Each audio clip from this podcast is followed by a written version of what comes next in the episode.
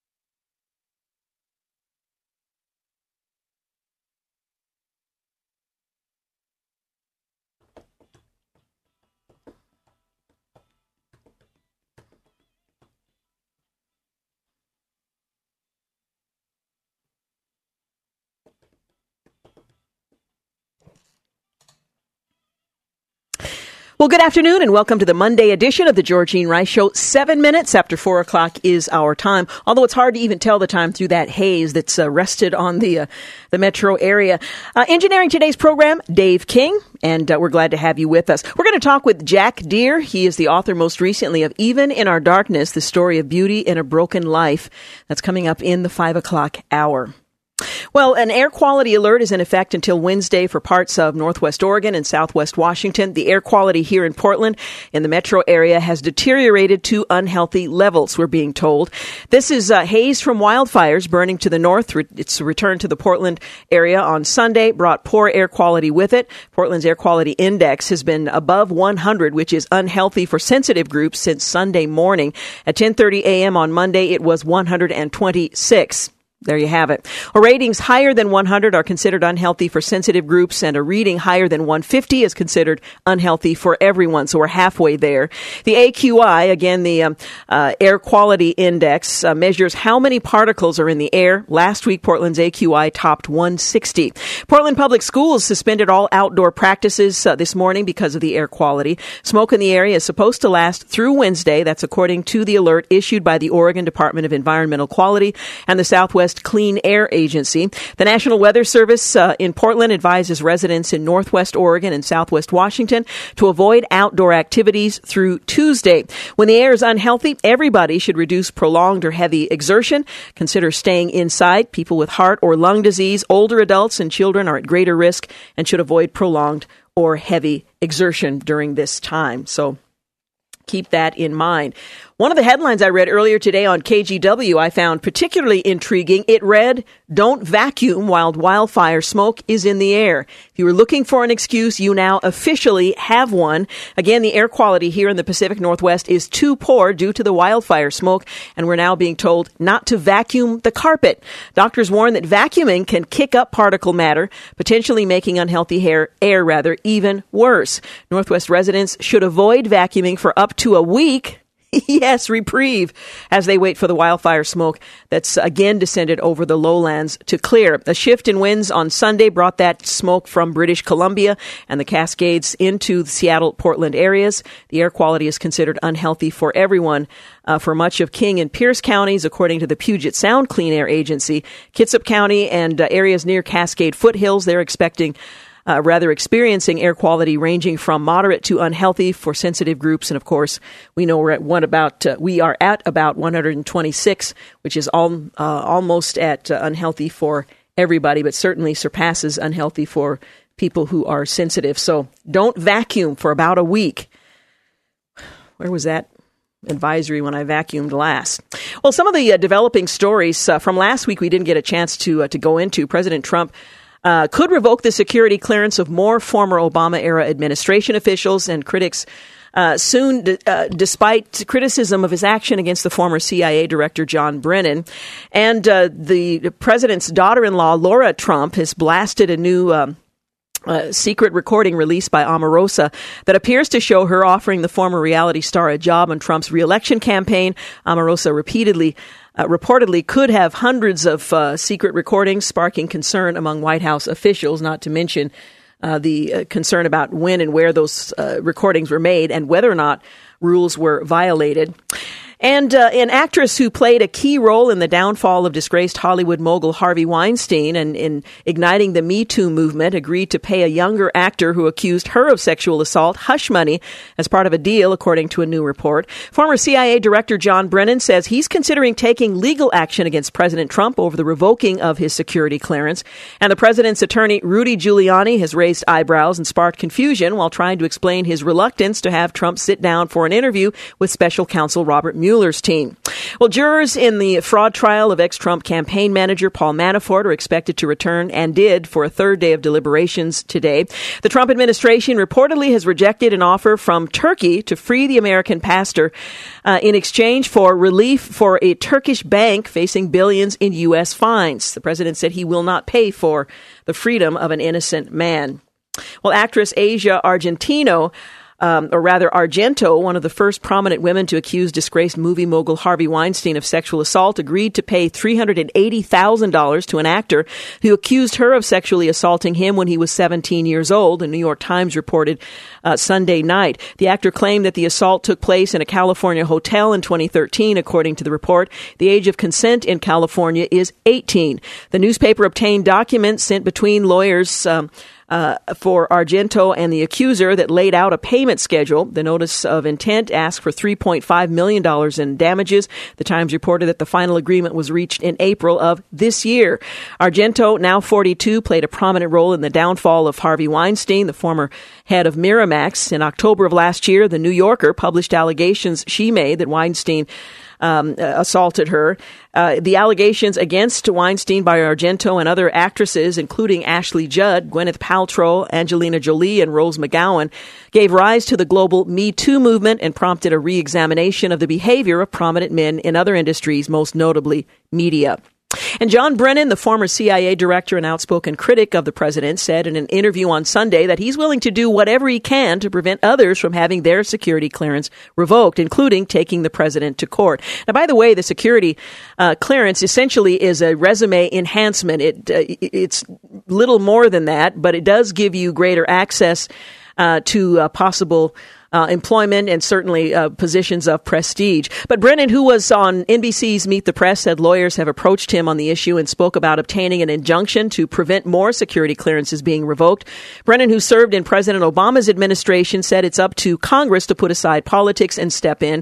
This is the time that, that your country is going to rely on you not to do what is best for your uh, party, but what is best for the country. It's important to note that in um, the Obama administration, the Washington Post in particular, but others were calling calling for Brennan's security clearance to be revoked at that time. It wasn't, but uh, the tables have turned rather dramatically, as uh, many were called for that to be done during the previous administration. By the way, don't expect a ceasefire in the war of words between Brennan and Trump. The former C I A director turned M S N B C pundit is scheduled to appear on H B O's Real Time with Bill Maher on Friday.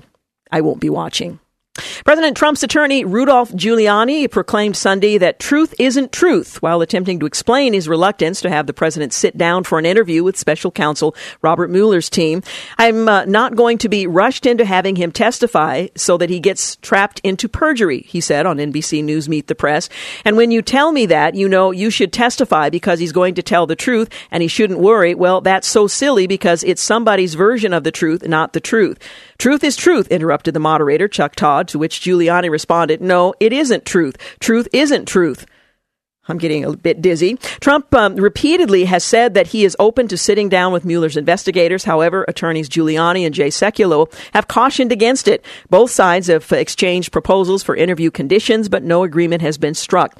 Well, the uh, president's lawyers also have said they would fight any attempt by Mueller to issue a subpoena to uh, force the president to do just that. Well, jury deliberations uh, resumed earlier today in the financial fraud trial of former Trump campaign chairman Paul Manafort.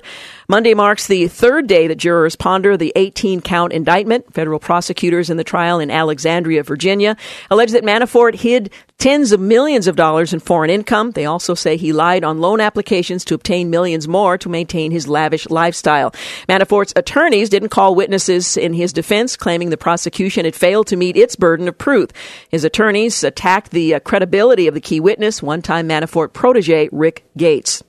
And the Trump administration rebuffed Turkey's offer to release detained American pastor Andrew Brunson if the United States halts the investigation into Turkish bank uh, Halkbank, the Wall Street Journal reported uh, yesterday. The Turkish government agreed to drop terrorism charges against the pastor in exchange for the U S government dropping fines totaling billions of dollars against the bank. A senior White House official said the offer was rejected. A real NATO ally wouldn't have arrested Brunson in the first place, the official told the Journal. And on this day in two thousand, Tiger Woods won the P G A Championship in a playoff over Bob May, becoming the first player since Ben Hogan in nineteen fifty-three to win three majors in one year. Oh, how the mighty have since fallen. And in nineteen sixty-four, on this day, President Lyndon Baines Johnson signed the Economic Opportunity Act, a nearly one billion dollars anti-poverty measure. You're listening to The Georgine Rice Show, seventeen minutes after four o'clock. We'll be back.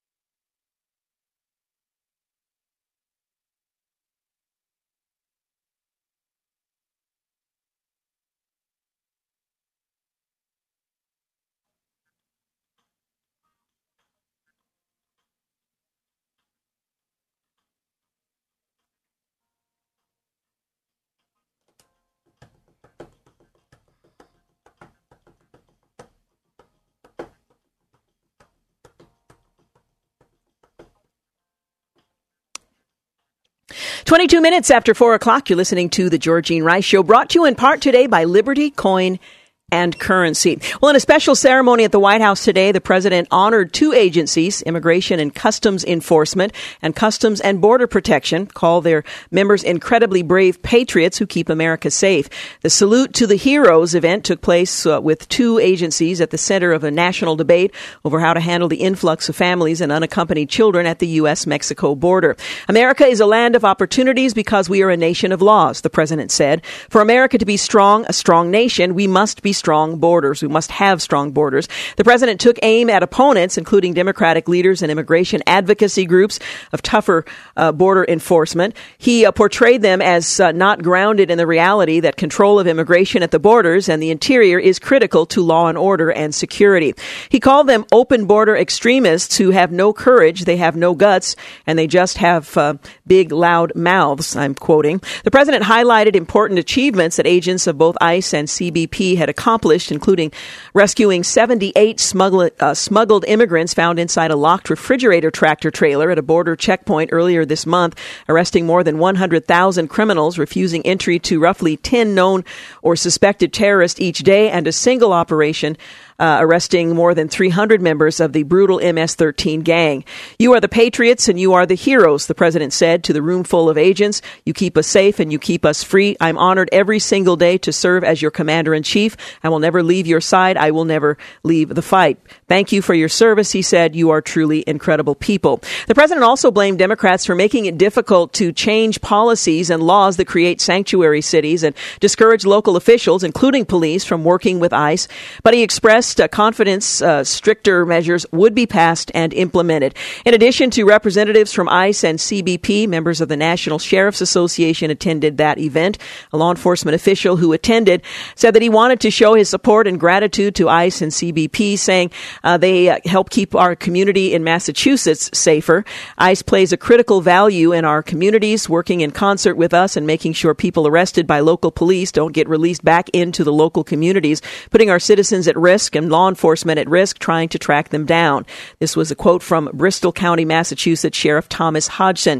There are thousands of people in our prison are um, uh, are in uh, their under false identities. They are gangs, Hodgson says. ICE helps us identify people who don't uh, Uh, we don't know are wanted by them, uh, who may have uh, come back illegally into the country several t- several times and who uh, don't know are a danger to our community. So the tribute took place today, and of course that was frustrating to ICE critics. Well, President Trump declared his administration the most transparent in history on Saturday, saying his White House staff has supplied more than a million pages of information to special counsel Robert Mueller's investigation.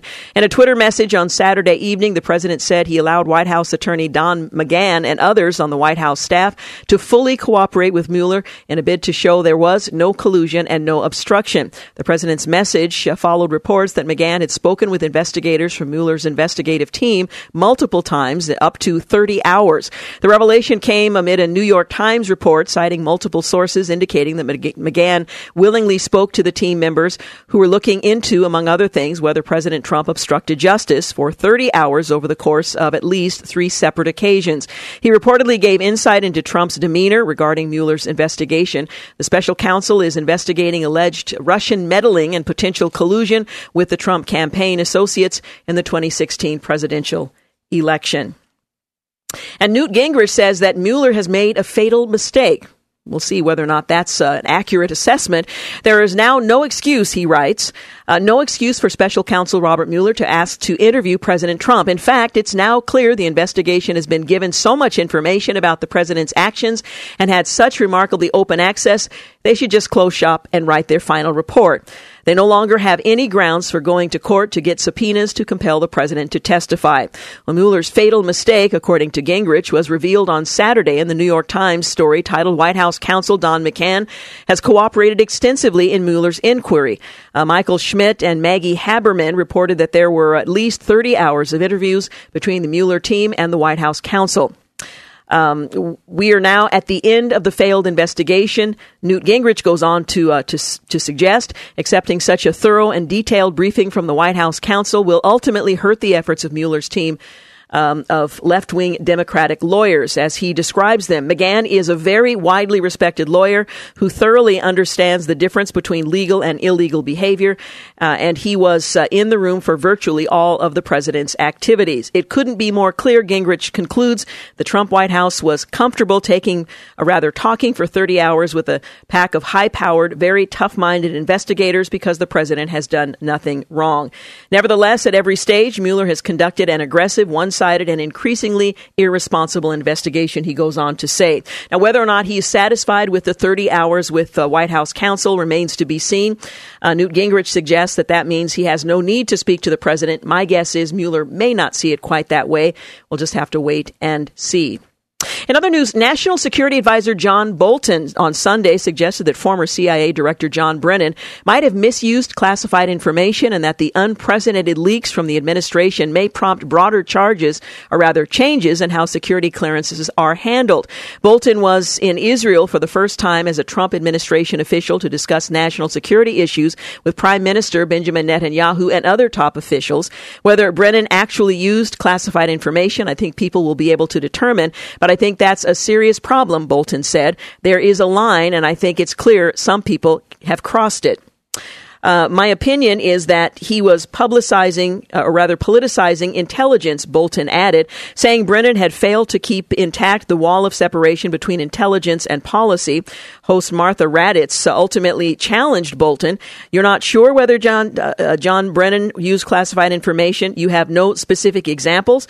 Bolton replied, I think a number of people have commented that Brennan couldn't be in the position he is in of criticizing President Trump and his so-called collusion with Russia unless he did use classified information, but I don't know the specifics, end quote. Well, President Trump revoked Brennan's security clearance on Wednesday, saying he had politicized his security clearance and misled Congress about C I A spying in the Senate. And as I mentioned uh, earlier in the first segment of today's program, uh, during the Obama administration, there had been calls for his security clearance to be lifted. At that time, it was not done, but the Washington Post in particular had called for his uh, security clearance to be Uh, removed. Um, it's interesting down the road now, um, they're criticizing this president for having done just that, even though it's not necessary as a civilian to have it.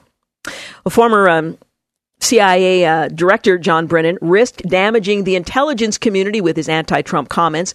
That's a, an assessment from retired Admiral Michael Mullen, former chairman of the Joint Chiefs of Staff, speaking to Fox News Sunday. Mullen's comments came as several former intelligence officials appeared on Sunday talk shows, including Brennan, who floated the possibility of taking legal action against the president. I think John's an extraordinary servant of the country, but I think he has been incredibly critical of the president, and I think that has put him in a political place, which actually does Does, not, does more damage for the intelligence community, which is apolitical, Mullen went on to say. Brennan had publicly accused the president of treason after his summit with Russian President Vladimir Putin this summer in Helsinki, Finland, and he's repeatedly lambasted the president with Twitter posts that critics have charged improperly hint at classified inf- insider information about the ongoing Russian probe. Uh, however, Mullen added that Trump's decision to revoke Brennan's security clearance last week raised significant concerns in In and of itself. Uh, the White House announced Wednesday that the president had revoked Brennan's security clearance in the first decision uh, to come from a review of access for several top Obama-era intelligence and law enforcement officials. And we are being uh, advised that this will not be the last to have that security clearance lifted. thirty-one minutes after four o'clock is the time. You're listening to The Georgine Rice Show. Later in the five o'clock hour, we'll talk with Jack Deere. Even in Our Darkness, the story of beauty and a broken life.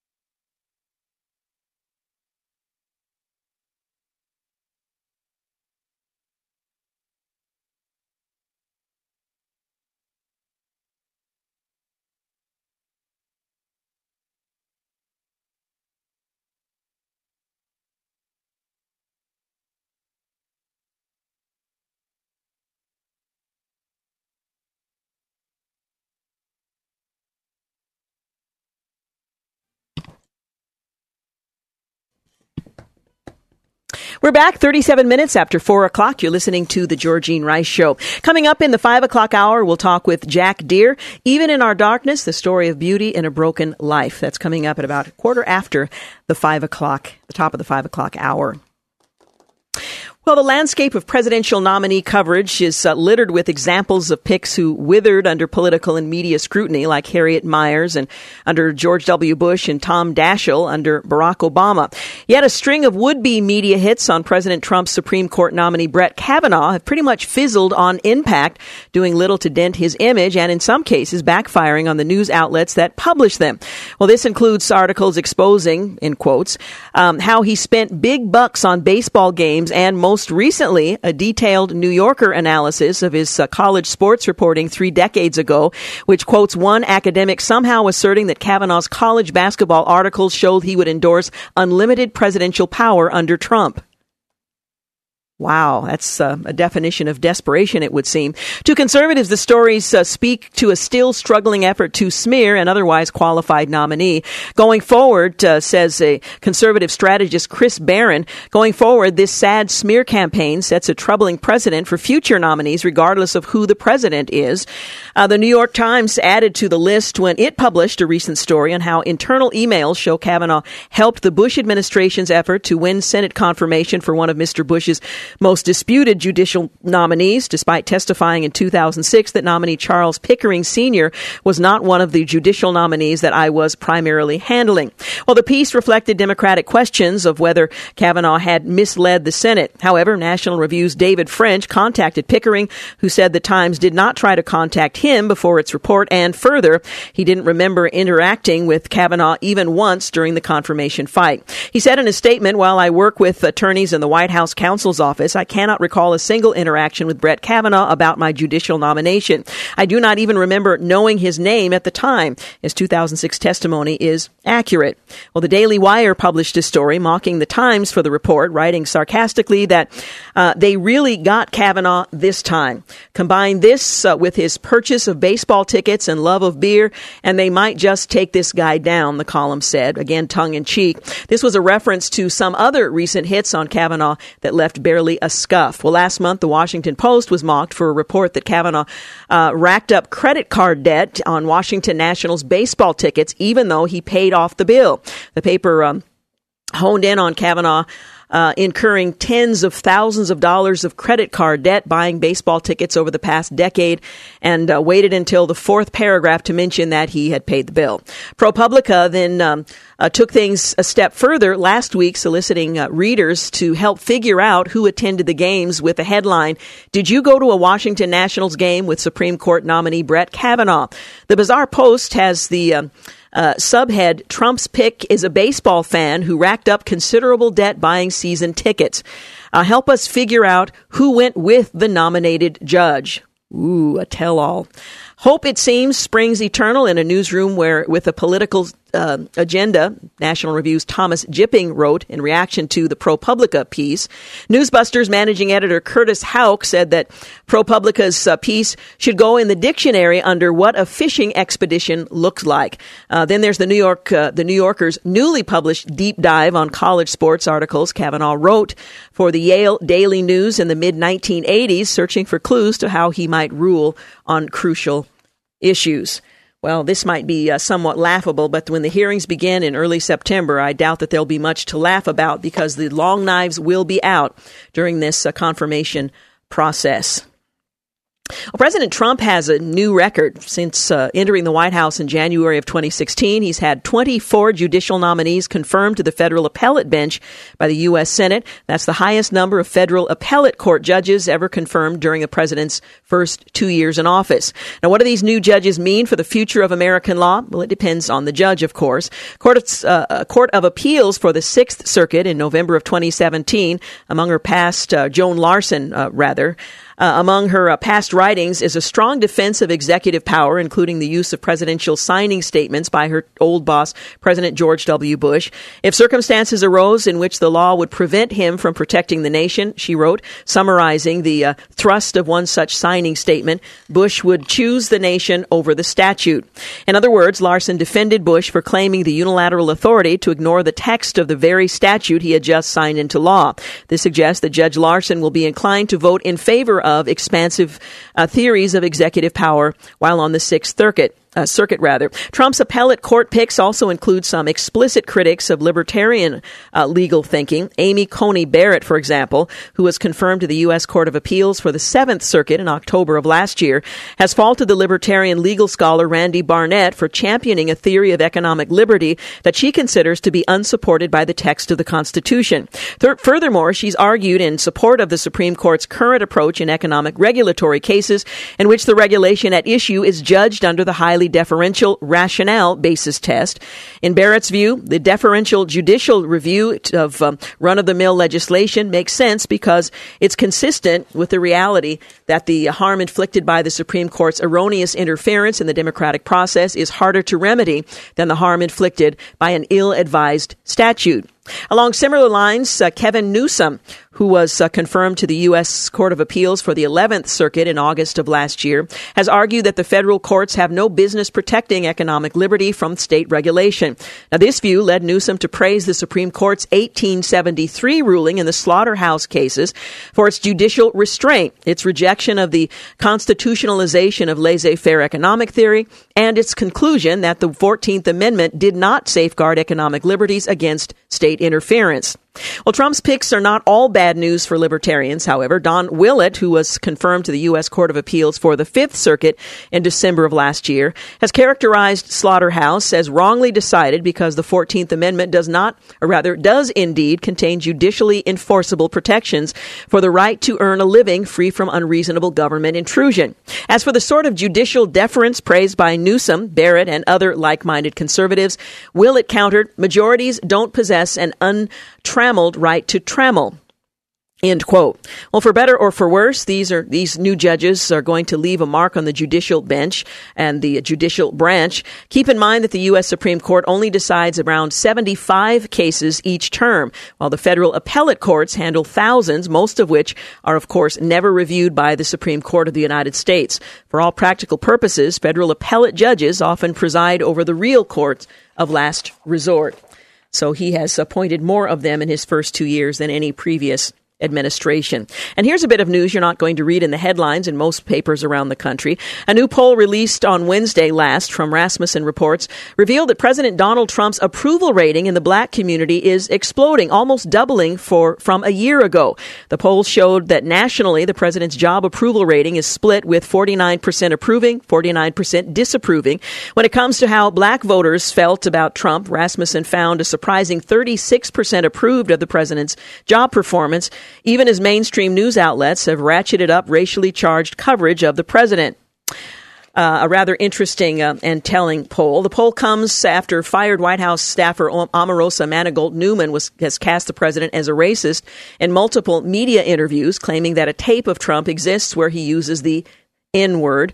However, no hard evidence of that alleged tape has come to light, and the Associated Press reported uh, that many black Americans do not see her as a credible source. Well, a report from earlier this year that was featured in The Atlantic revealed that Trump's support from black, the black community had doubled from approximately eight percent in twenty sixteen to seventeen percent earlier this year, and that has apparently risen to thirty-six percent as of mid last week.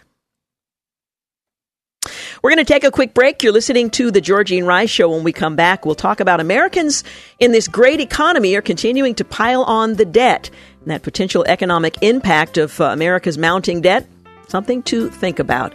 You're listening to The Georgine Rice Show.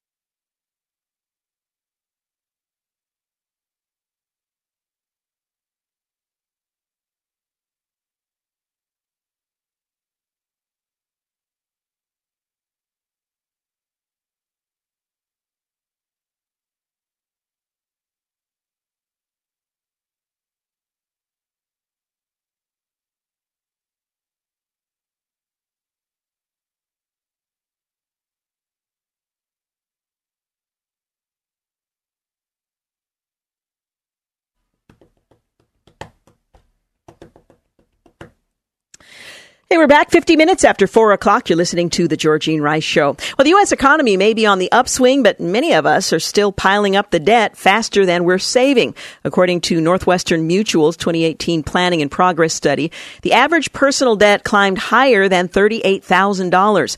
Americans were also more likely to accrue between five thousand dollars to twenty-five thousand dollars worth of debt than savings last year, with about thirty-three percent having added an amount within that range uh, to their debt levels versus seventeen percent who saved. And while twenty percent of people allocate half of their income toward debt repayment, one in ten Americans surveyed said that they expected to be in debt for the rest of their lives. That's sort of a dreary prospect. Only twenty-three percent of people claim to carry no debt, down five percentage points from twenty seventeen. The main sources of debt were credit cards and mortgages, which each made up an average of twenty-five percent of an individual's debt. And while student loans uh, comprom- comprised rather six percent of the average debt total, for millennials, it was up to twenty-eight percent.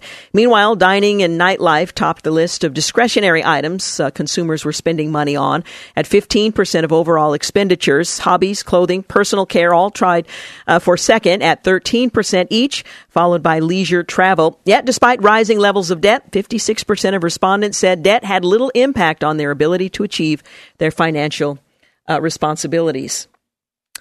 Let's just hope the bubble doesn't burst. Well, President uh, Tayyip Erdogan appealed to uh, Turks' religious and patriotic feelings ahead of the uh, major Muslim holiday today, promising they would never be brought to their knees by an economic crisis that has battered the uh, lira currency. The lira has uh, tumbled some forty percent this year, hit by uh, worries about Erdogan's influence over monetary policy and a worsening diplomatic rift with the United States. The sell-off is spread to other emerging markets, uh, market currencies. Currencies rather, and global stocks in recent weeks. Highlighting the increased tensions, the U S Embassy in the Turkish capital Ankara came under brief gunfire early on Monday, but uh, unknown assailants in an attack condemned by Erdogan's spokesman as a bid to create chaos. Nobody was hurt. The person was later detained. In a pre-recorded address to mark the four-day Eid al-Adha festival, which starts uh, on Tuesday, Erdogan, a pious Muslim, sounded a characteristically defiant note as he lashed out at those selling the lira. The attack on our economy has absolutely no difference uh, from attacks on our uh, call to prayer or our flag. The goal is the same. The goal is to bring Turkey and the Turkish people to their knees, to its uh, to take prisoners, Erdogan said in a television address. Those who think they can make Turkey give in with the uh, exchange rate will soon set their uh, uh, see that they are mistaken. And by the way, Turkey's economy is uh, very precarious at this point. Well, an ISIS fighter who posed as a refugee to get into the United States was arrested in California by F B I agents this past week. Before his detainment, forty-five-year-old Omar Amin was uh, wanted for the murder of an Iraqi police officer, and officials allege he engaged in a number of terrorist activities in his home country. After entering the United States as a refugee, Amin attempted to obtain legal status to stay in the United States. He originally um, of Rawa in the Anbar province of Iraq, fled Iraq following the alleged murder Murder and later uh, settled in uh, Sacramento as a purported refugee. It's alleged that Amin's family supported and assisted the installation of an al-Qaeda in Iraq in Rawa, and that Amin was a member of uh, A Q I and ISIS, the Justice Department uh, released. It's also alleged that he um, participated in various activities in support of those terrorist organizations, including helping to plant improvised explosive devices and committing the murder that is the subject of an extradition request. Amin concealed his membership in those terrorist groups when he applied for refugee status and later when he applied for a green card in the United States. He appeared before a federal judge on Wednesday and is awaiting extradition to Iraq, where he will stand trial.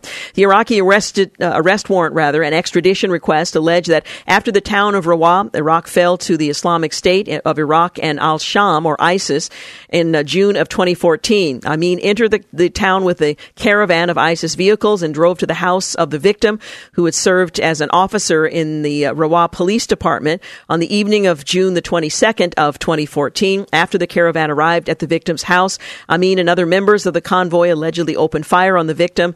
He then allegedly fired his weapon at the victim while the victim was on the ground, ultimately killing him. Well, the Department of Homeland Security has issued warnings in the past about ISIS fighters posing as refugees in order to infiltrate Europe and the United States. Last year, D H S acknowledged three hundred refugees were under investigation for potential ties to terrorism. In other words, for just that. Well, two days after the State Department reiterated that uh, U S forces will remain in Syria until the enduring defeat of ISIS, a spokesman for the U S-led anti-ISIS coalition made a similar commitment regarding Iraq. Uh, we'll keep troops there in Iraq as long as uh, we think they're needed. Uh, Reuters quoted Colonel Sean Ryan as telling reporters at the U S. Embassy in Abu Dhabi, the main reason after ISIS is defeated militarily is the stabilization efforts, and we still need to be there for that. So that's one of the reasons we'll maintain a presence, he went on to say. There are currently five, um, there were fifty-two hundred U S troops in Iraq and around two thousand in Syria. NATO leader, leaders, rather, at their recent summit in Brussels agreed to set up a non-combat training mission there.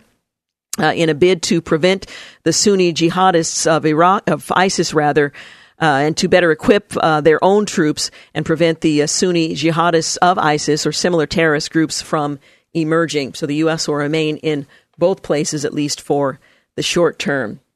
Meanwhile, Venezuelan President Nicolas Maduro, he carried out one of the greatest currency devaluations in history over the weekend, a ninety-five percent plunge that will test the capacity of an already beleaguered population to stomach even more pain. One likely outcome is that inflation, which already has uh, was forecast to reach one million percent this year, will get fresh fuel from the measures. Prices are currently rising at an annualized rate of one hundred eight thousand percent, according to Bloomberg's Café Con Leche uh, Index. A massive exodus of Venezuelans fleeing the crisis to neighboring countries will likely increase, and with it, tensions and restrictions like the ones seen over the past few days. Well, the official rate for the currency will go from two hundred eighty-five thousand dollars per dollar to six million dollars, a shock that officials tried to partly offset by raising a minimum wage thirty-five hundred percent to the equivalent of thirty dollars a month. And while Maduro boasted in Friday night's announcement that the International Monetary Fund wasn't involved in the policies, um, aspects of the moves bore a resemblance to a classic orthodox economic adjustment, albeit with some confusing twists. Maduro's new strategy for managing the economy is a desperate response after years of disastrous policies that undercut uh, growth, sent prices soaring, and turned what had once been one of Latin America's wealthiest countries into a dysfunctional nation that spawned a refugee crisis. Pressure is mounting on him to right the ship as calls for his overthrow grow six years after he took over for the late Hugo Chavez. Earlier this month, Maduro started a fresh crackdown on his opponents after a failed attempt to assassinate him used an aerial drone. The economic shock measures demonstrate the government's willingness to do what it takes to stay in power, Raul Gallegos, uh, an associate director at Control Risks, uh, said from Bogota. Maduro looks vulnerable. Clearly, something could happen. Well, something uh, will happen, that's certain. The streets of Caracas looked mostly empty on Monday morning as Venezuelans continue to digest the news and the impact it's going to have on their savings. Many shops, including supermarkets, were closed. Some businesses that opened were waiting for more details to adjust their prices. So the drama continues um, in Venezuela. Well, coming up in the five o'clock hour, we're going to talk with Jack Deere. He is the author of Even in Our Darkness, A Story of Beauty and a Broken Life. Now, the name may be familiar to some of you. He was a professor at Dallas Theological Seminary. Uh, after a series of uh, tragedies, he discovered a relationship with God that he had not known prior to that suffering. We'll talk about that with him in just a few moments. We've got news and traffic coming up at the top of the hour. You're listening to The Georgine Rice Show.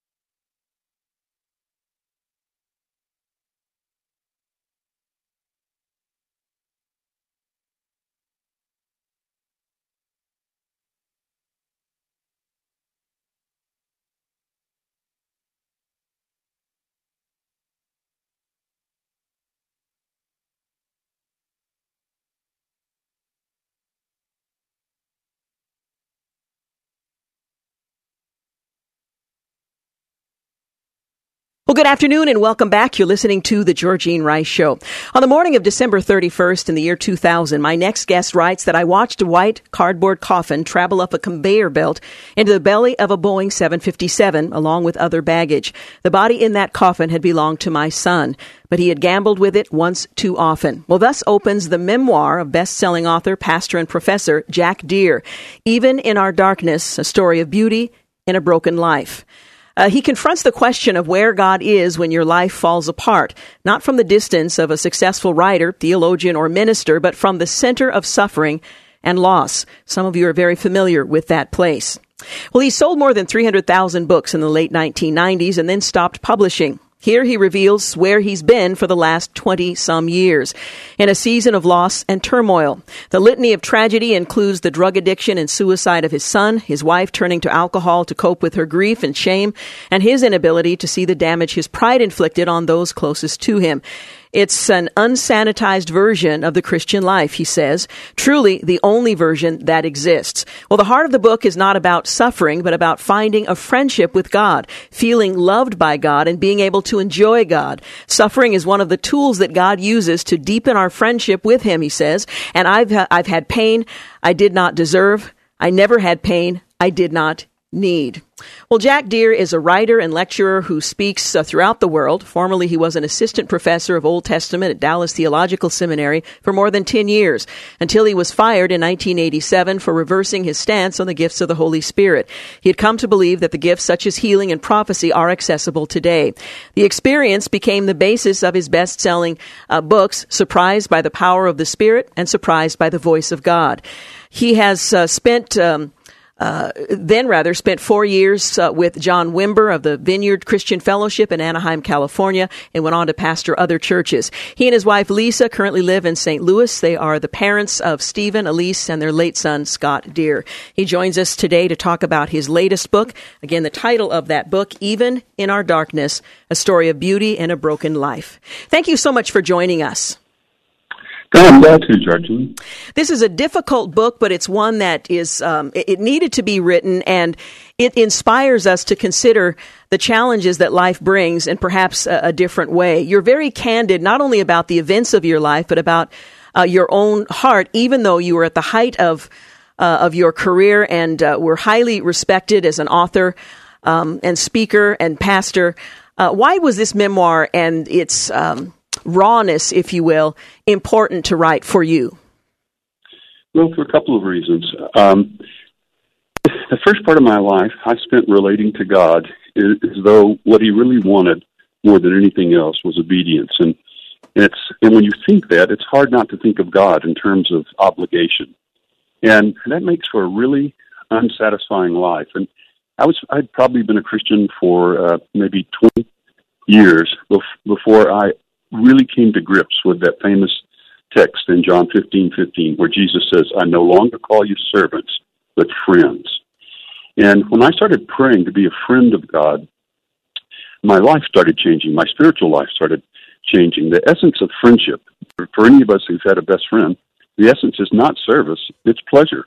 We have this unique chemistry with our best friend, and we have a joy when we're with that friend that we don't experience with someone else. And in, in that joy, There, there comes a, a spontaneous accountability. Um, in, in obligation sort of snuffs out, or, or at least it limits that that pleasure a lot. So I began, began to pray that I would become uh, a best friend of the Lord Jesus.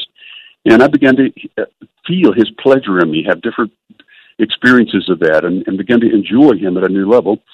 And I searched for ten years uh, for a way to write about that. And, and uh, Everything I wrote after the death of my son just came out like this lifeless cliche. I couldn't, I, I just couldn't find something that was satisfying to me.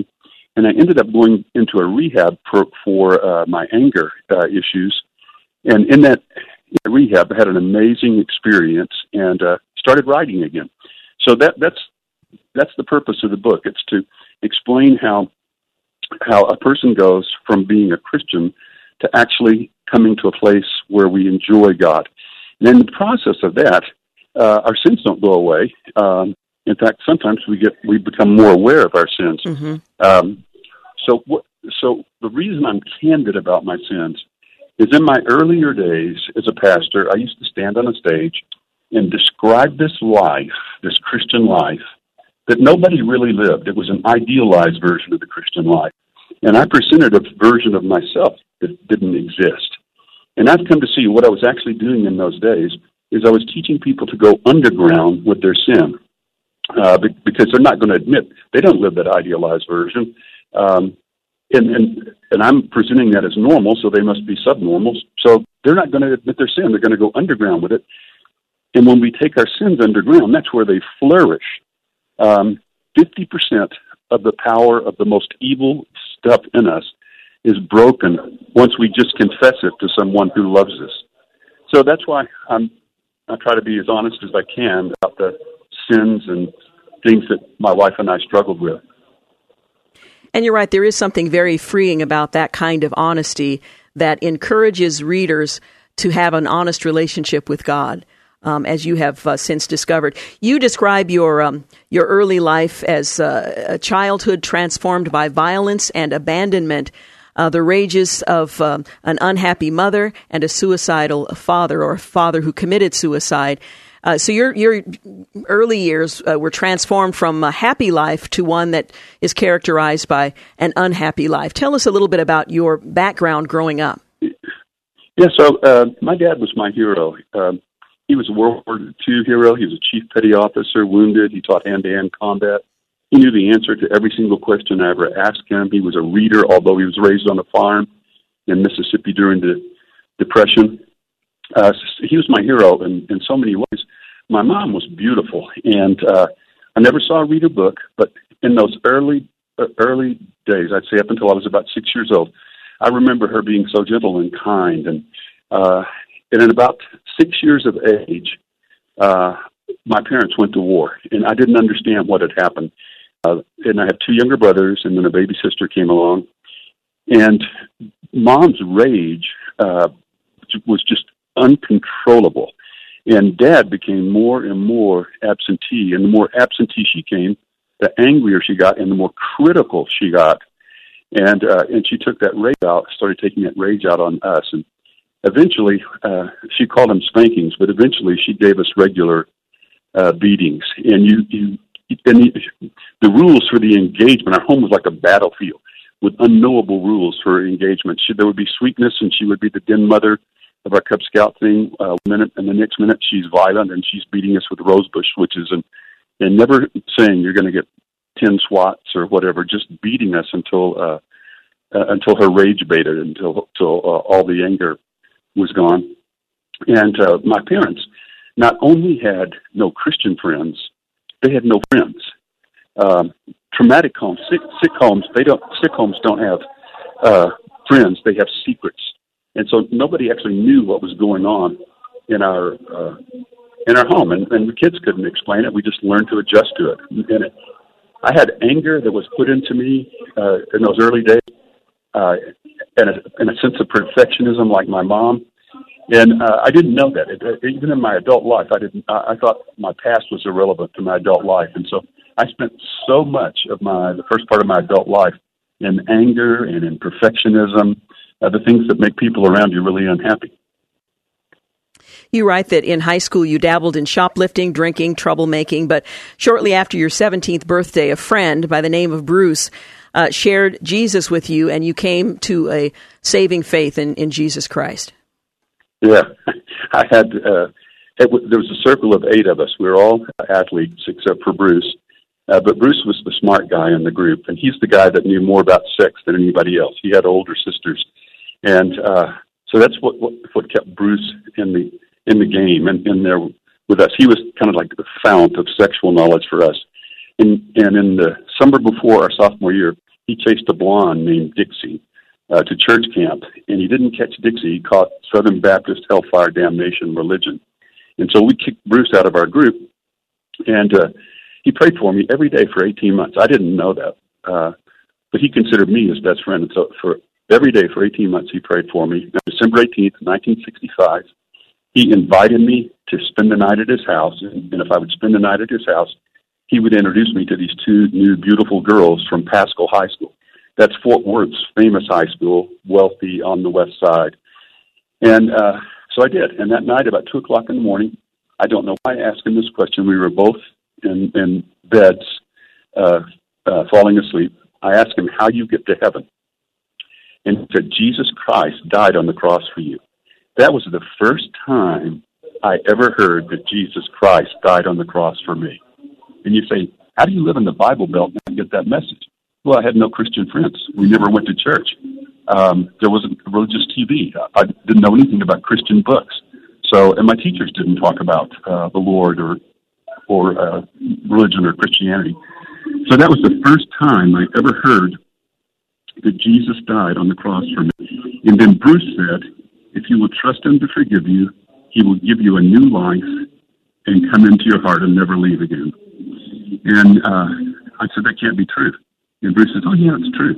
When you're seventeen years old and everyone you've ever loved has left you, to hear that uh, the greatest person in the world, uh, the perfect person in the world won't leave you, it's just too good to be true. And I asked him, how, how do you know that? And he quoted Jesus' words, John ten twenty-eight. It was the first verse of Scripture I ever heard, where Jesus says, I give my sheep eternal life, and they shall never perish, and no one can snatch them out of my hand. And I was instantly born again when I heard that word. I could not have told you I was born again. I had zero Christian vocabulary. Repentance, salvation, confession, none of that, born again, none of that stuff was in my vocabulary. All I did was, when, when I heard he would never leave me, when I heard that promise, I just said in my heart, I'm coming over to you, God.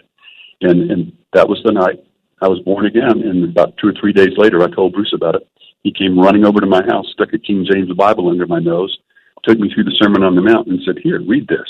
And I'm, I've been reading the Bible ever since. Mm-hmm. That's an encouragement for anyone who's praying for a friend. Now, you write of yourself that from the start, your faith was marked by hypocrisy and pride, that you were oblivious to the underlying truth of what Jesus said.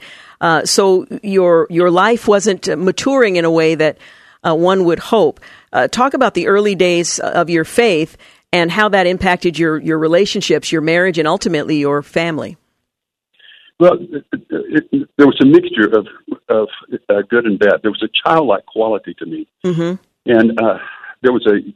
Uh, so I'm a fatherless boy. I've got no model, no role model of any man I want to be like, except the killers in the movies that I watched back in those days: Clint Eastwood and Sean Connery, Steve McQueen. And so, three months after I became a Christian, a young life leader named Scott Manley came into my life. We didn't have a young life club at my high school. I met him in the church that I went to. And he became like my best friend, my spiritual father. Um, and, he, and he taught me. He, he did just what Jesus did for uh, the apostles. I, I often ask people, um, the only person who never needed any help chose twelve helpers. Why did he do it? And the answer is, for the pleasure it gave him to love those twelve men, to teach them to love the things he loved, so that they would have a life that could count for all eternity. And that's what Scott Manley did for me. He loved me, and he taught me to love the things he loved. So he taught me how to memorize Scripture. He taught me how to memorize books of the Bible by uh, giving the paragraphs in, in each book, three-word title, memorizing the titles, and then thinking your way through the book. He taught me how to lead people to Christ. He taught me how to tell my story. Then he taught me how to give messages. And one of the greatest things he ever did for me is he put C S. Lewis's Screw Tape Letters in my hand when I was seventeen years old, and he said, let's read this together, see what you think of. And, and that was a transforming experience. I'd never read a Christian book before, and I became a C S. Lewis dev- uh, devotee, and it just totally uh, changed my life. I ended up being a philosophy major. So th- those were, and, and there was sweetness with God, and, and uh, I became a young life leader, led lots of kids to Christ. That's the good side. The bad side is I knew that I knew more Scripture than even uh, men in the church. Um, I, I could argue uh, with with philosophy professors in, in college and, and hold my own or hold my own in an argument with a, a scientific group. My life club grew up to be two hundred fifty kids on a Monday night. And so I, I look around and I see that, you know, I am uh, I stand out in that group. And so there's this kind of pride in superiority, instead of thinking that this is all a gift from God, that Scott Manley was this major gift from God, and that God had given me a mind that could do Greek and Hebrew I started thinking this is my discipline, or or this part of me that thought that, that it was my discipline. And so this kind of pride that I had felt as a child growing up, I just, I took over Mom's anger, her sense of entitlement. Um, and so, uh, so it's, it's like, it's not that I was devoid of love or devoid of affection, um, but uh, I, I, my harshness so often hurt people. People would say, "Jack, that's so harsh." And I go, "No, I'm just telling you the truth in love. You're just oversensitive." Mm. And that, uh, and, and the other good thing about me is I always had one or two best friends that, that I loved uh, with all my heart, and that we could tell each other our secrets. So there's this mixture of pride and arrogance and harshness with kind of like a childlike heart, and somebody that really does value deep relationships, does value ministry, help.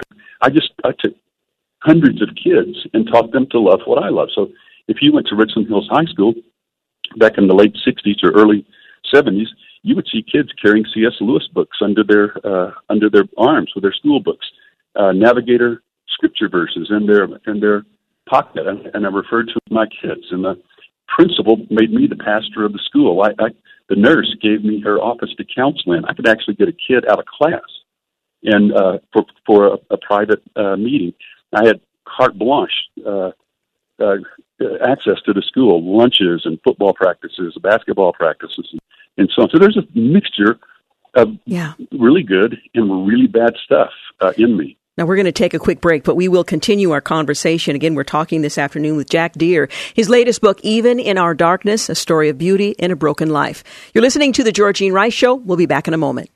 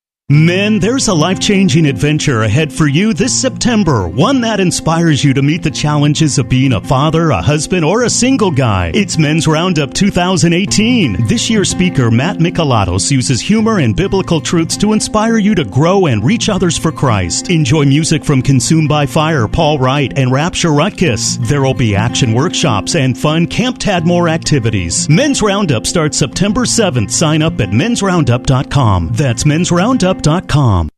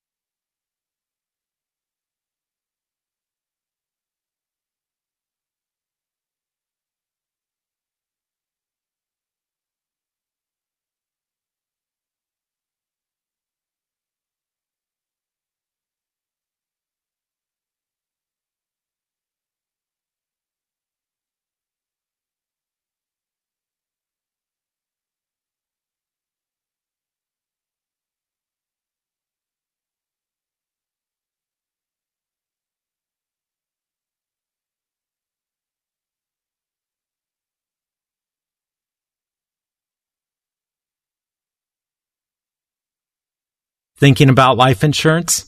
What if you could make one free phone call and learn your best price from nearly a dozen highly rated price competitive companies? Well, that's exactly what happens when you call SelectQuote Life. For example, George is forty. He was getting sky-high quotes from other companies because he takes meds to control his blood pressure. But when I shopped around, I found him a ten-year, five hundred thousand dollars policy for under twenty-five dollars a month. I'm SelectQuote agent Dan Savino. And believe me, if SelectQuote isn't shopping for your life insurance, you're probably paying too much. For your free quote, call eight hundred, four nine four, two three two three. That's eight hundred, four nine four, two three two three. eight hundred, four nine four, two three two three. Or go to SelectQuote dot com. Since nineteen eighty-five, we shop, you save. Get full details on the example policy at SelectQuote dot com slash commercials. Or price could vary depending on your health, issuing company, and other factors. Not available in all states.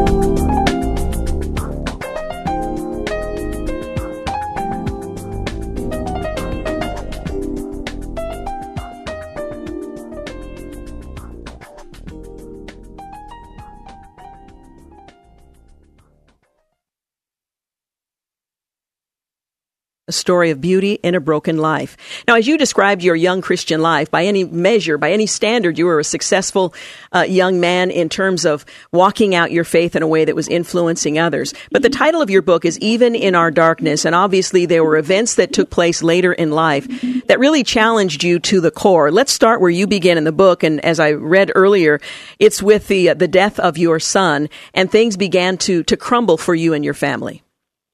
Yeah, so everything, I mean, if you look at my life from the time, just outwardly, from the time I was seventeen to fifty-two, virtually everything I touched turned to gold. At seventeen, I don't know a single uh, verse of Scripture.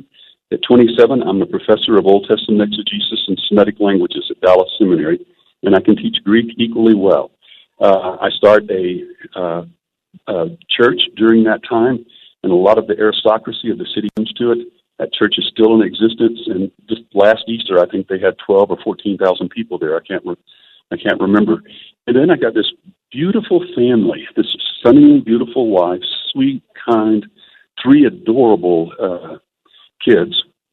I ended up getting fired from the seminary, and then I get promoted uh, to, to to be the right hand of John Wimber, who was one of he in the eighties, in the nineties. You would see him on the cover of Christian magazines. Mm-hmm. He was one of the ones. one of the most well-known figures in the Christian world during that time.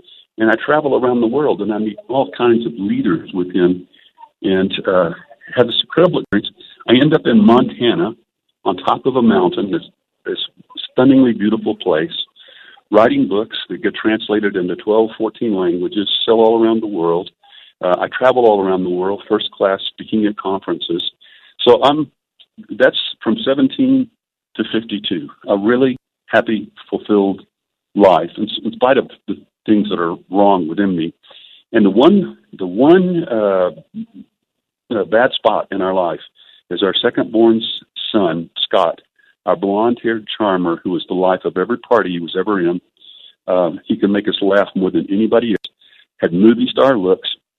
He got into drugs when he was uh, when he was thirteen, and I and I prayed for him more than I prayed for any other person.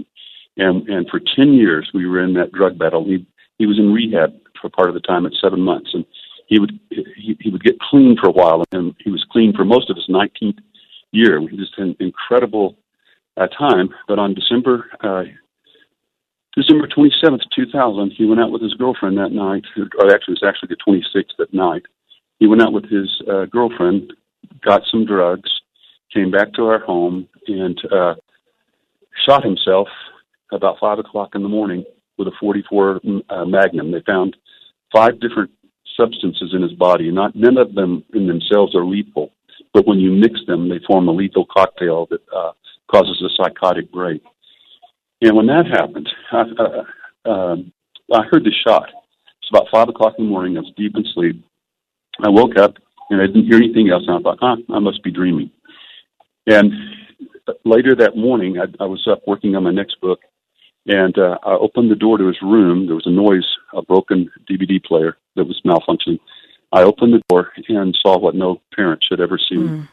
Uh, my my wife, my son, and my daughter and I gathered around his body, and we said, we're going to pray for the Lord to bring him back to life until the Lord brings him back to life, or until a police come and make us leave. And so I held his shattered head in my hands and and, and prayed for thirty minutes. All, all of us did, until the police came and made us leave. And uh, that was the worst day of my life. And I didn't know this then, but when the worst day of your life comes, it's only the beginning of bad. You're going to be dragged through so much more worse uh, things before you begin to come up for air and, and live in the light again.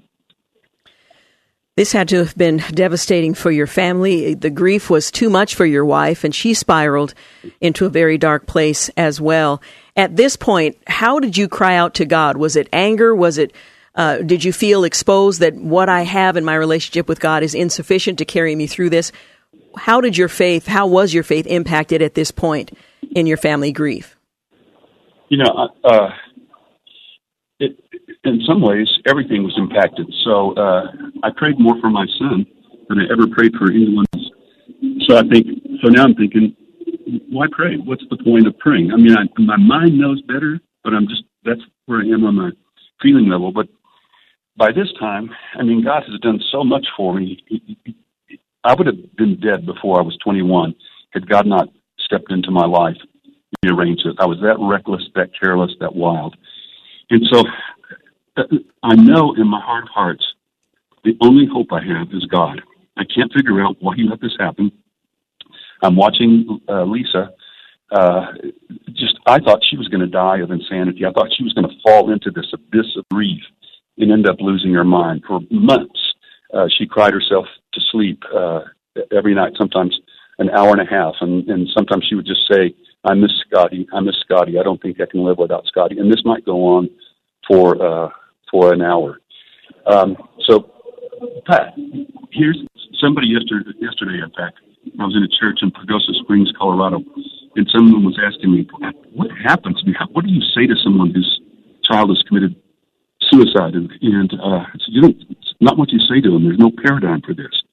But God himself will come uh, in amazing ways. So I'll, I'll just tell you one story um, that, that demonstrates what he did for me over and over and over. He did not take away the pain, but he came down in such a way as to say, I'm in this with you, and I will be with you if you stay with me. So I spent from ninety-five to two thousand traveling around the world, doing conferences, uh, wrote two more books, um, was speaking for God. But in my heart of hearts, I was I was heavily involved in the stock market. And uh, I'm a poor kid. I, I, I come from a poor family, and uh, and so I was I was becoming rich in the stock market. I was reading more about uh, uh, the market than I was about theology or scripture. So I told someone the other day, I'm, I'm an expert at at leaving God, but making myself look like he and I are still fine. Mm. And so if you if you looked at me uh, outwardly, you go, hey, that guy's writing books, he's speaking, you know, he's actually helping lead people to Christ. But inwardly, my real joy had, had become all these all these uh, stocks that I had. And some days, uh, uh, Georgine, back in uh, between ninety-five and two thousand, I made more money in a single day than I than my annual salary had, had been in the past. And I was approaching the point by uh, the spring of two thousand. I was approaching the point where I, I would never have to work again. Uh, I mean, I, I could do whatever I wanted. I could. I was going to cash out in the middle of the summer, put everything in a safe interest-bearing account, and be completely free. So I, for the last five years before I lost my son, I'm still praying for my son and all that. But I, the the joy, a lot of the joy in my life is coming from what I think is this smart financial move. And all I was doing was investing in tech stocks and denying that it was a bubble. So I lose my son. Now money means nothing. You, you know, you can always get money back, uh, but she could never get her son back. So it's two weeks after the funeral. We're we're we're still living in the home with our uh, best friends from thirty years ago, John and Nancy Snyder. Huge home, and uh, my secretary comes in. No, excuse me. The bill from the funeral company comes in, and it's ten thousand dollars, ten thousand sixty-four dollars and sixty-nine cents, and they would like their money right now. It took them two uh, two weeks to find us because we didn't have an address anymore. Thirty minutes later. Later, my secretary walk, comes in, and she brings a huge sack of mail, and I know exactly what it is. I dump it out, and there are thirty-eight sympathy cards. And out of those thirty-eight sympathy cards fall twenty-two checks, one check for each year of Scott's life. The funeral bill was ten thousand sixty-four dollars and sixty-nine cents. I total up the checks, and they're ten thousand sixty-five dollars. Mm. And I, I didn't say thank you, God. I was stunned. My heart was beating so fast. My my brain was, what does this mean? And I'm I still had money in the bank. I didn't need that money. I had money in the bank to uh, pay for the funeral and, and then some. Eventually, I would lose all the money. But at that time, I didn't need this at all. And finally, I just said, God, what are you saying? And then I heard these three sentences. I paid for his death. I paid for his life. And I'll pay for everything you need the rest of your life. Mm. I just broke, I broke down sobbing. I mean, I had ignored God for five years for money. So if that's what I loved, he would speak to me with money to get my heart back. We're going to continue and, our conversation, but I do need to take a quick break. Again, we're talking with Jack Deere. His uh, book is titled Even in Our Darkness, A Story of Beauty and a Broken Life. Oh, the book is published by Zondervan. We'll uh, be back in just a moment.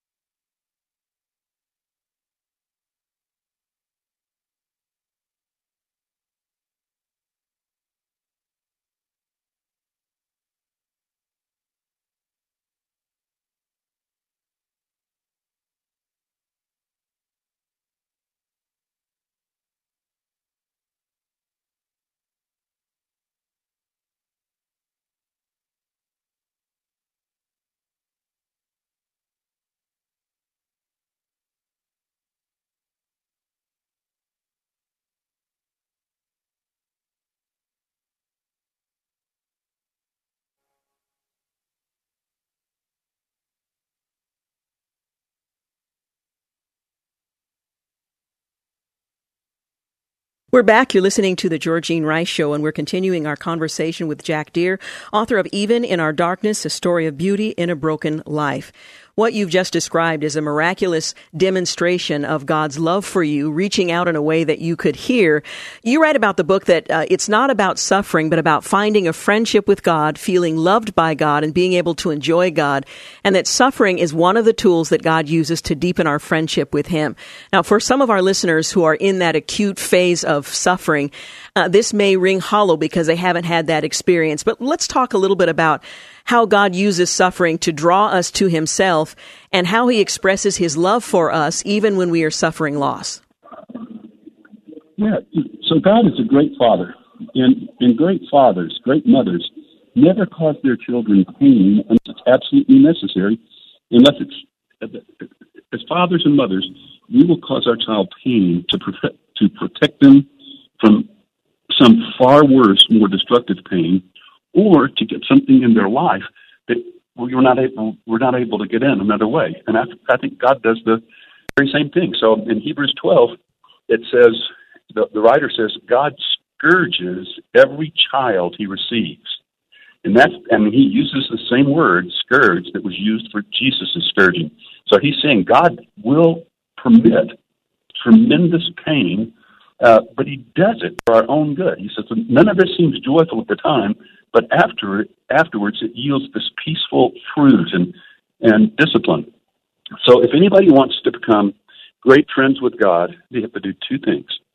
They have to make friends with their pain. That's Hebrews twelve, one to five. Uh, or excuse me, that's Hebrews twelve, five to twelve, the end of the chapter. But prior to that, he says, consider Jesus, the author and finisher of our faith. In other words, give full attention to Him. Talk to Him. Um, ask His opinion on things. Uh, keep Him right at the center. So focus on Him, not your performance. That is a loser. Focusing on your performance is always going to be a loser. Make the main focus on Him, and then make friends with your pain. And and telling somebody that pain is going to make us better when they're just entering into it or in the midst of it is not good. Uh, we're the ones now that get those calls when children commit suicide.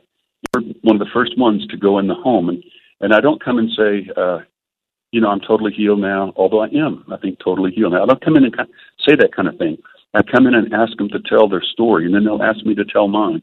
Um, and then they'll have specific questions about, uh, you know, when you found this body, and I, I'm, it's graphic, I don't want to go into it, but they mm-hmm. will ask those same things. And just having another person in the room with you who's been through something as horrific as this, and uh, and it's functional. Uh, it, it, it, without you saying that you, there, there's been an overcoming, of, they can see it, and it causes uh, hope. And the thing that was most important for us was when we lost our son, our friends gathered around us and cried with us and loved us. That's what our best friends did. Nobody tried to get God off the hook. Nobody tried to explain suffering or that sort of thing. So that's my... Our first response is just to love people and be available to them. Uh, people washed our clothes. Uh, they made uh, dinners for us. I couldn't make a decision about my son's funeral, his casket, or anything. And my friends just gathered around, and they did uh, all that. So it, it, in those early stages, I, I don't I, I don't try to take the pain away or rationalize it or say, you know, all things work together for the good to those who love God. There's a time to say Romans twenty-eight, and there's a time not to say it. Yeah. Um, and just writing this book, two of my friends have read this book um, and found great help in it in these, this last uh, few months. And in the last two months, both of their uh, sons have committed suicide. Mm. Mm. The and, subtitle... And then, um, Go ahead. Oh, and I'm the one they call. I mean, yeah. uh, and... The subtitle of your book is A Story of Beauty in a Broken Life. For those who are in the midst of the broken life and haven't yet uh, seen or experienced that beauty, how would you describe it, having gone through what you have gone through, and then uh, put yourself in a position where you're comforting others who are going through the same thing? Yeah, so um, the great, the greatest prayer in the whole world outside of Jesus was King David. Uh, we're still singing and uh, using his prayers. Two billion people are still using those prayers today. They were three. They were uh, written three thousand years ago. Nobody's got that track record except David. And then David boiled all his prayers down to one single prayer.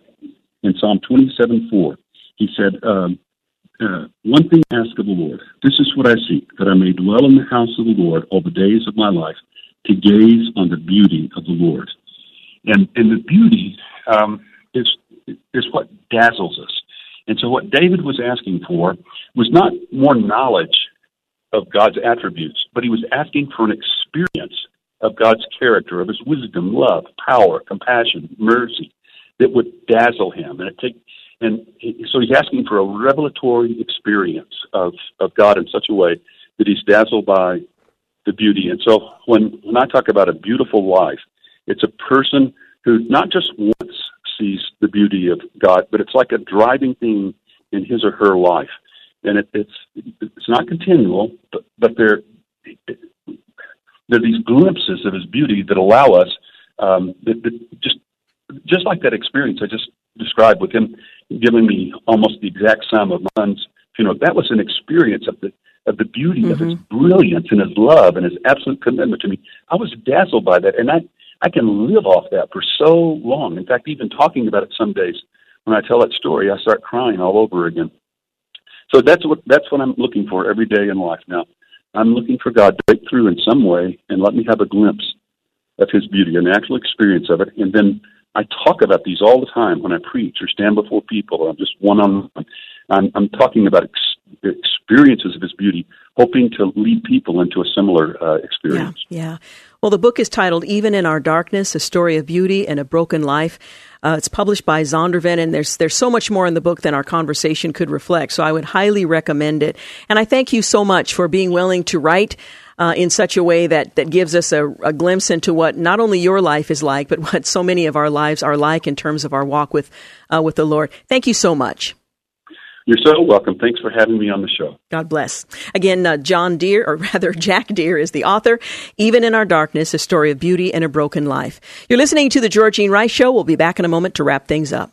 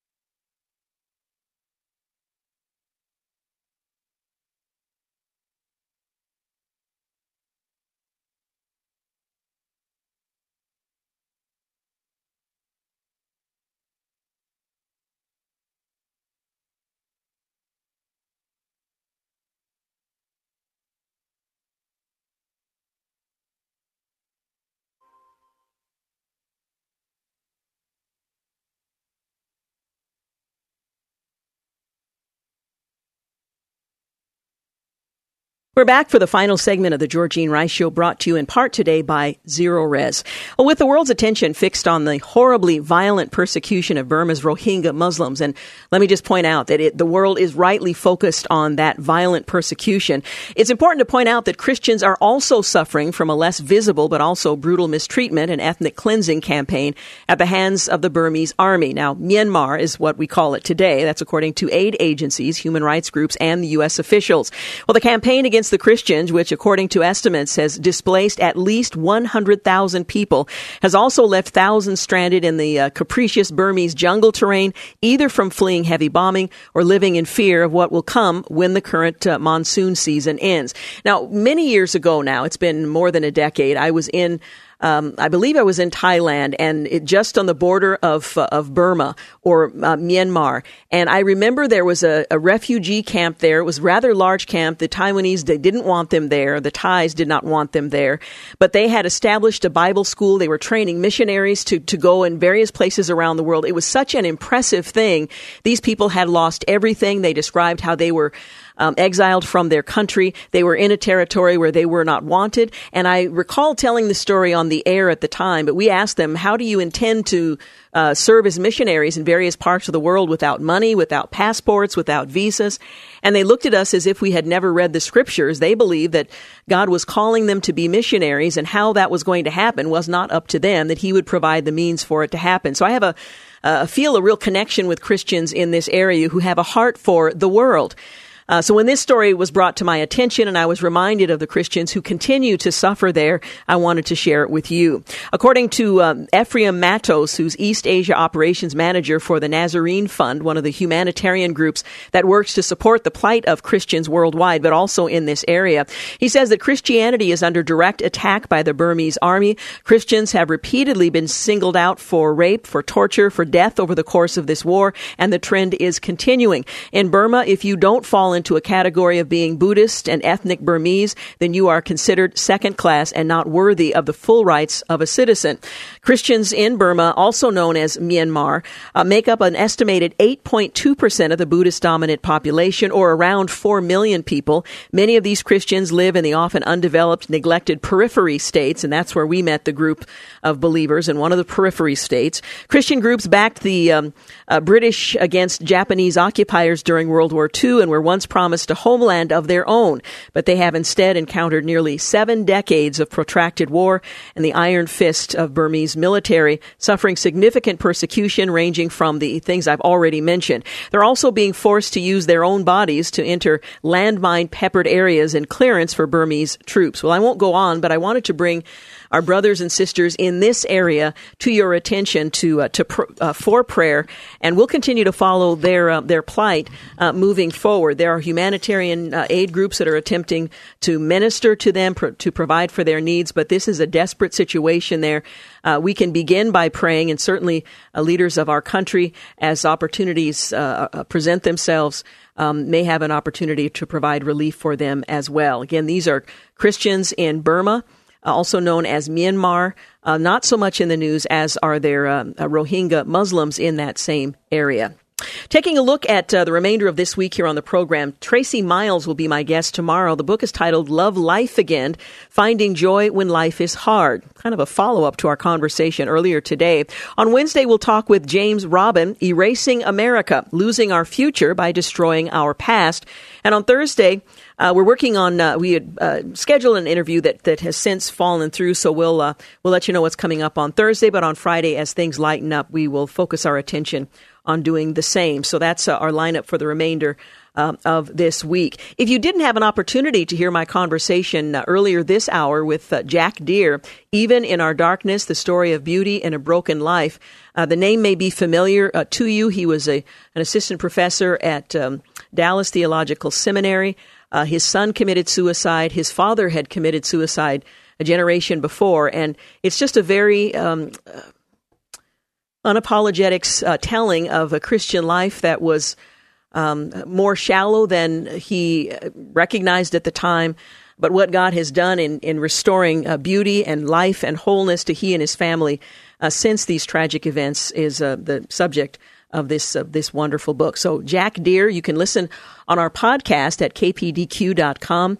uh, at any time, or you can listen on our A M station. The program is rebroadcast at ten o'clock, and you can hear it at about eleven fifteen. All right, I want to thank Dave King for engineering today's program, and thank you for making the Georgine Rice Show part of your day. Have a great night, and I hope you'll join us here again tomorrow when Tracy Miles joins me. Love life again, finding joy when life is hard. Have a great night.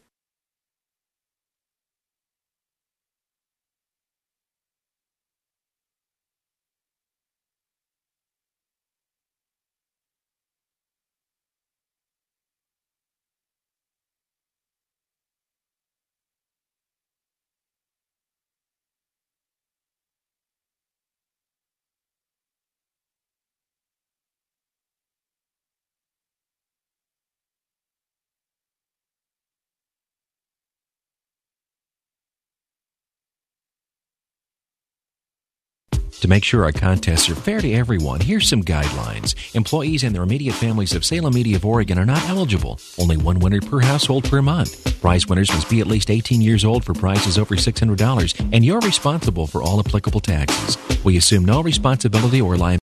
Three-star general Michael J. Flynn, head of the Pentagon Intelligence Agency, knew all the government's dirty secrets. He was one of the most respected generals in the military. Flynn knew what the intel world had been up to. He understood its funding. He ordered the first audit of the use of contractors. This set off alarm bells. The explosive new documentary, Flynn, Deliver the Truth, Whatever the Cost, and covers the facts behind this scandal. Flynn told the truth. He was the most dangerous person for Donald Trump to hire. I find out the worst enemy that I'm going to face in my life is right here in America. They took my assessment and they wanted me to change it. And I was like, I'm not changing it. They had to get rid of Flynn. With in-depth interviews, archival footage, and never-before-seen personal records of the man behind the headlines. I just felt like I was drowning. Flynn, Deliver the Truth, Whatever the Cost. Available now. Watch it today. Go to salem now dot com. salem now dot com.